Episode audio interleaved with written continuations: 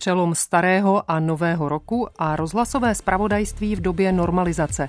Takové je téma dnešního Archivu Plus. Ze zpravodajství vysílaného mezi lety 1968 a 1989 vybírala a pěkný poslech přeje Veronika Kindlová. Archiv Plus. Předsedovi Národního shromáždění Josefu Smrkovskému přišli dnes blahopřát k novému roku četné delegace pracujících z Čech a Moravy a ujistili ho o své důvěře a podpoře. Předseda Národního shromáždění přijal dnes i mnoho svých osobních přátel a jednotlivých občanů, kteří mu vyjadřovali dík za jeho dosavadní politickou práci a přáli mu mnoho úspěchů v novém roce. Řada rezolucí, které docházejí do naší redakce i nejvyšším stranickým a státním orgánům, vyslovuje požadavek, aby do funkce předsedy Federálního shromáždění státu byl kandidován soudruh Josef Smrkovský. Vysílali rozhlasové noviny poslední den roku 1968. Československo se tehdy měnilo z unitárního státu na federaci a probíhaly poslední boje mezi konzervativními a reformními komunisty. Mezi ně patřil i mezi lidmi velice oblíbený Josef Smrkovský. Konzervativci jištění tanky Varšavské smlouvy zemi nakonec plně ovládli. Smrkovský byl už na podzim roku 1969 zbaven všech funkcí a normalizační šrouby se začaly neúprosně utahovat. Ovšem na Silvestra roku 1968 se ve zpravodajské relaci ještě lecos povědět mohlo. Mnoho chvály si naši silničáři nevysloužili v zimním období ani v minulosti, spíše naopak. Letos ovšem je situace zvláště kritická.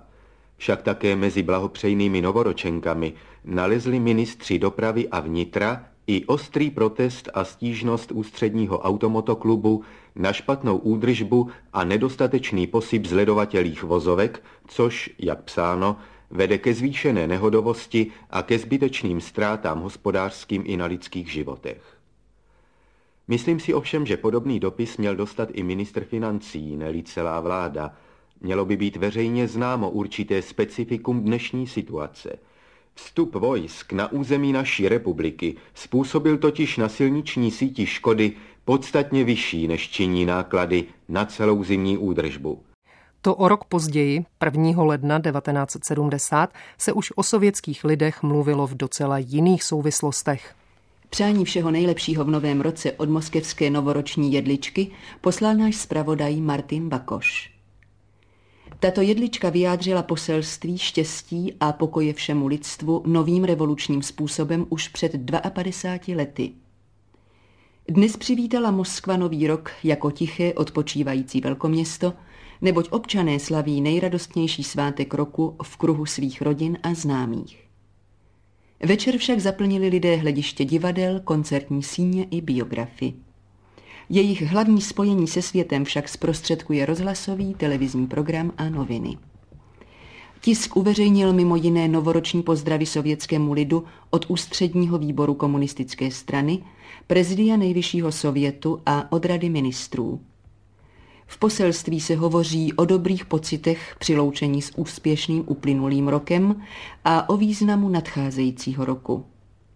Bude to rok leninského jubilea, 25. výročí vítězství nad fašismem a zároveň rok ukončení nynější pětiletky.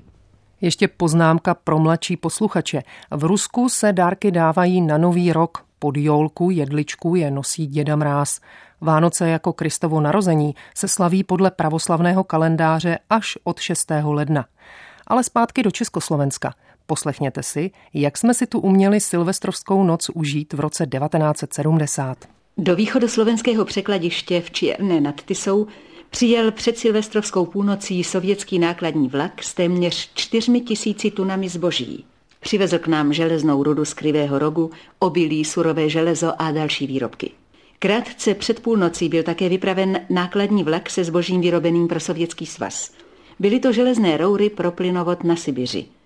Během silvestrovské noci přeložili v Čierné nad Tisou rovněž 266 sovětských televizorů Rubín 401 pro příjem barevného obrazu, jejichž podstatná část je určena pro Prahu. A den na to, 1. ledna 1971, vyšlo zvláštní novoroční číslo Rudého práva. K 50. výročí založení Komunistické strany Československa napsal skladatel Václav Dobiáš pro novoroční vydání Rudého práva slavnostní fanfáru. Její zvukový záznam teď poprvé uslyšíte.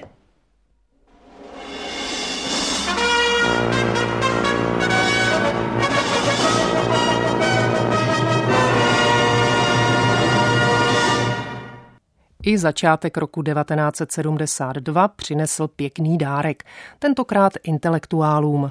Naši vědci, političtí pracovníci a osvětáři dostali k novému roku nový časopis. Nazývá se Společenské vědy v Sovětském svazu. Bude přinášet informace o výsledcích společenskovědních pracovišť Sovětské akademie věd. Bude vycházet 6krát ročně v nakladatelství Akademia. V 70. letech byly obvyklou součástí silvestrovského nebo novoročního zpravodajství bilanční rozhovory s lidmi naší doby. Přesně tak se tyto ankety jmenovaly. Pojďme si pustit ukázku z 1. ledna roku 72.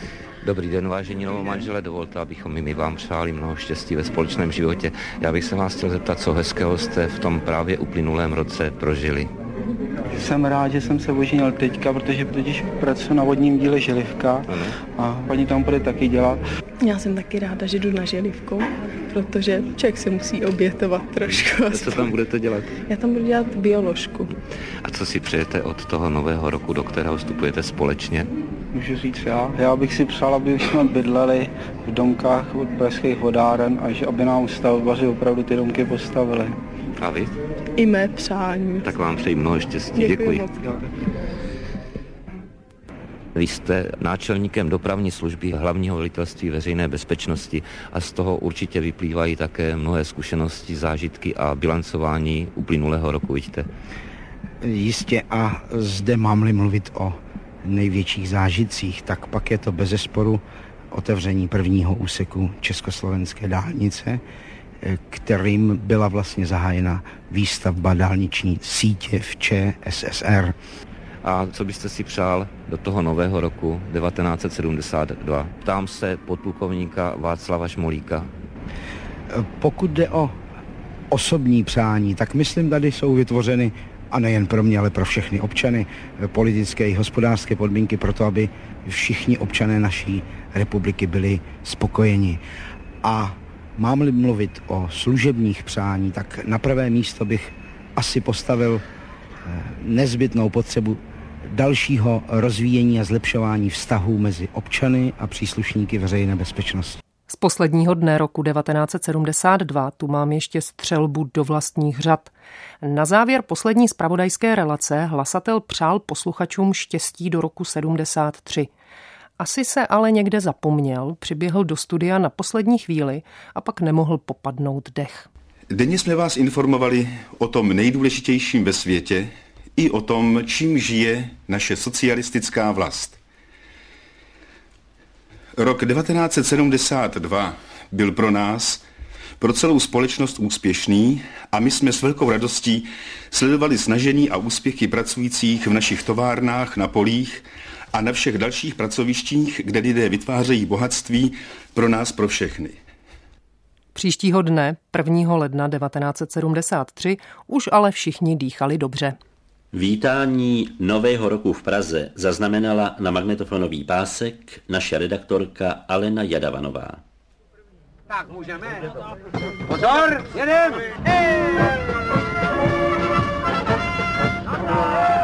Stará pražská tramvaj s číslem 500 právě symbolicky výjíždí do nového roku 1973. Hodiny ukazují poledne, v Šafaříkově ulici na Vinohradech vyhlížejí lidé z oken a stařenka tramvaj se otřásá ryčnou dechovkou. Na bocích tramvaje se vesele třepotají balónky. Jedeme přes střed města a děda Mráz s nůší plnou dárků zve Pražany do Parku kultury a oddechu Julia Fučíka k novoroční slavnosti. Lidé v poledních ulicích Prahy veselou tramvají všude srdečně pozdravují. Naše hezká novoroční cesta končí u bran výstaviště.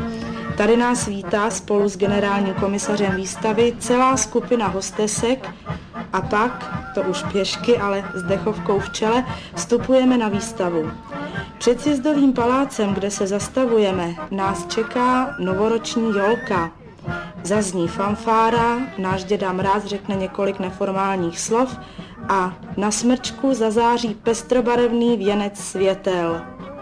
A právě tady jsem zastavila generálního komisaře výstavy 50 let Sovětského svazu Josefa Kiliána a zeptala se, jaký je nový rok na výstavě. Zatím začíná velmi příjemně. Začali jsme s jolkou, s dědou Mrázem. No to odpoledne pro ty malé, pro ty naše nejmenší rozhodně se vydaří. Teď my jsme na výstavě pro ně právě taky tento den připravili. Posloucháte Archiv Plus. Osobnosti a události ve zvukových vzpomínkách. Premiéra v pátek po 8. večer na Plusu. Pojďme se ještě na chvíli vrátit k lidem naší doby. Občas se mezi nimi objevila i nějaká slavná osobnost. Podle mého názoru na světě není nic lepšího a důležitějšího, než jsou dobré vztahy mezi lidmi. V tom nejširším slova smyslu socialistického souhrnu vlastnosti člověka. Víte, lidské teplo se nedá nahradit ani vědomostmi, ani vzděláním, ani talentem a je schopno léčit duši i tělo. Nezapomeňte na to. V tom příštím roce, protože to vyřeší mnohé na pracovišti, v rodině, mezi známými i méně známými lidmi, při naší společné cestě a našem životě, který by měl kvést do radosti, do krásy, do štědrosti a do veliké kulturní úrovně. Tož připím na to všechno a všechno nejlepší. Přál posluchačům poslední den roku 1976 herec Josef Větrovec, tehdy populární díky seriálům Chalupáři, Byl jednou jeden dům nebo 30 případů majora Zemana. A teď vítáme u mikrofonu hrdiny socialistické práce z Ostravy, hudníky Josefa Kalabuse a Zdenka Mánka. Pozvali náš zpravodaj František Tvrz. Nejdříve tedy bychom chtěli popřát všem našim posluchačům příjemný večer, hodně zábavy a příjemnou pohodu. Do cíle letošního roku nám schází už jen necelých 6 hodin od této chvíle. A to je právě čas alespoň na malé ohlednutí. Soudruhu Kalabusi, čím byl pro vás osobně uplynulý rok nejzajímavější? Co vám dal? Pro mě tento rok byl bohatý. Tím, že jsem ve zdraví oslavil tu 70. že jsem oslavoval 150 let našich Vítkovic. To bylo pro mě takové slavnostní. Já si myslím, že pro mě největší událost byl let našeho prvního kosmonauta do vesmíru. Protože to je skutečně největší zážitek a také bych Vladimirovi prostřednictvím rozhlasu popřál všecko nejlepší a našim dalším kosmonautům, kteří se připravují šťastné lety. My jsme se na Zemi snažili také ze všech sil podávat co nejlepší výkony. Což se projevilo v tom, že jste s předstihem splnili ve Vítkovicích svůj celoroční plán například, že? Splnili jsme ho 29. prosince. Soudruhu Kalabusi, já si myslím, že to je i kus vašeho díla, díla vaší party, která právě ve Vítkovicích a právě na Ostravsku začínala s údernickým hnutím, s hnutím brigád socialistické práce. A dneska údernicky ještě pokračujem. Já se domnívám, že jsme správně předali tuto štafetu do dobrých rukou a jsem na to hrdý, že naši mladí lidé více toho znají a práce dneska je náročnější a to není opravdu lehké. Vyznávali se poslední den roku 1978 soudruzi Mánek a Kalabus. Pamětníci si na tento silvestrovský den určitě dodnes pamatují, ovšem ne kvůli Mánkovi s Kalabusem. Poslední dny letošního roku jsou v Evropě poznamenány nebývalými rozmary počasí. Na severu kontinentu uhodily náhlé mrazy a sněhové bouře. V četných zemích je částečně ochromena silniční a železniční, letecká i námořní doprava. Nejhůře jsou postiženy severní části obou německých republik, rozsáhlé oblasti Skandinávie, Skotska a Holandska. Z norského hlavního města Osla je hlášena teplota -43 stupňů. Jak telefonoval náš stálý berlínský zpravodaj Petr Němec, hlavní město Německé demokratické republiky přivítá nový rok s čerstvou sněhovou pokrývkou. Závěje v ulicích města dosahují až metrové výše. V severní části Německé spolkové republiky jsou od vnějšího světa stále odříznuty četné obce. V Holandsku byl následkem sněhových bouří téměř úplně ochromen silniční provoz. Ani 40-stupňový mráz v Moskvě nic neubral na sváteční náladě a tak poslední přípravy k nástupu do nového roku pokračují navzdory počasí. Na rozdíl od severní Evropy, ve Francii a na Balkáně je nebývalé teplo. V Pyrenejích bylo tepleji než v letošním červenci, plus 22 stupňů. Říkalo se v rozhlasových novinách ze Silvestra roku 78. V Československu bylo tehdy kolem 12 stupňů nad nulou. Předpověď počasí hlásila, že během noci na nový rok se ochladí asi na -8. Skutečnost byla mnohem drsnější. Teploty pak klesly místy až pod -20. Redaktor z Ostravy 1. ledna 1979 telefonoval do zpráv. A na severní Moravě tak už dokonce naměřili přes 23 stupňů pod nulou. No a zatímco sportovci, turisté a hlavně děti se ze štědré novoroční zimy radovali, bylo dost těch, kteří ji spíš zpívali. Mezi nimi třeba i hutníci, kterým mráz zpomalil vykládku. V Nové Huti museli přistoupit k organizaci mimořádných posil pro závodní vlečky a přes 60 novohuťáků zůstalo po své silvestrovské noční směně v Hutí i dopoledne. Pomáhali u výkopníků, v koksovnách, u Vysokých pecí i v elektrárně. Zatím se v Hutí nahromadilo dost vagónů se šrotem, rudou, přísadami i materiálem. Zamrzávali někdy i rozvody k Vysokým pecím. No ale přes velké potíže se už na první směně nového roku podařilo vytavit 17 staveb ocele, vyválcovat okolo 4000 tun v průsadě a vyrobit 3000 tun koksu. Realita byla ovšem daleko dramatičtější. Popraskaly koleje, zamrzly vagóny, elektrárnám zamrzlo palivo, povrchovým dolům rypadla a tak se země rychle dostala do energetické krize. Byla proto přijata řada úsporných opatření, včetně populárních uhelných prázdnin.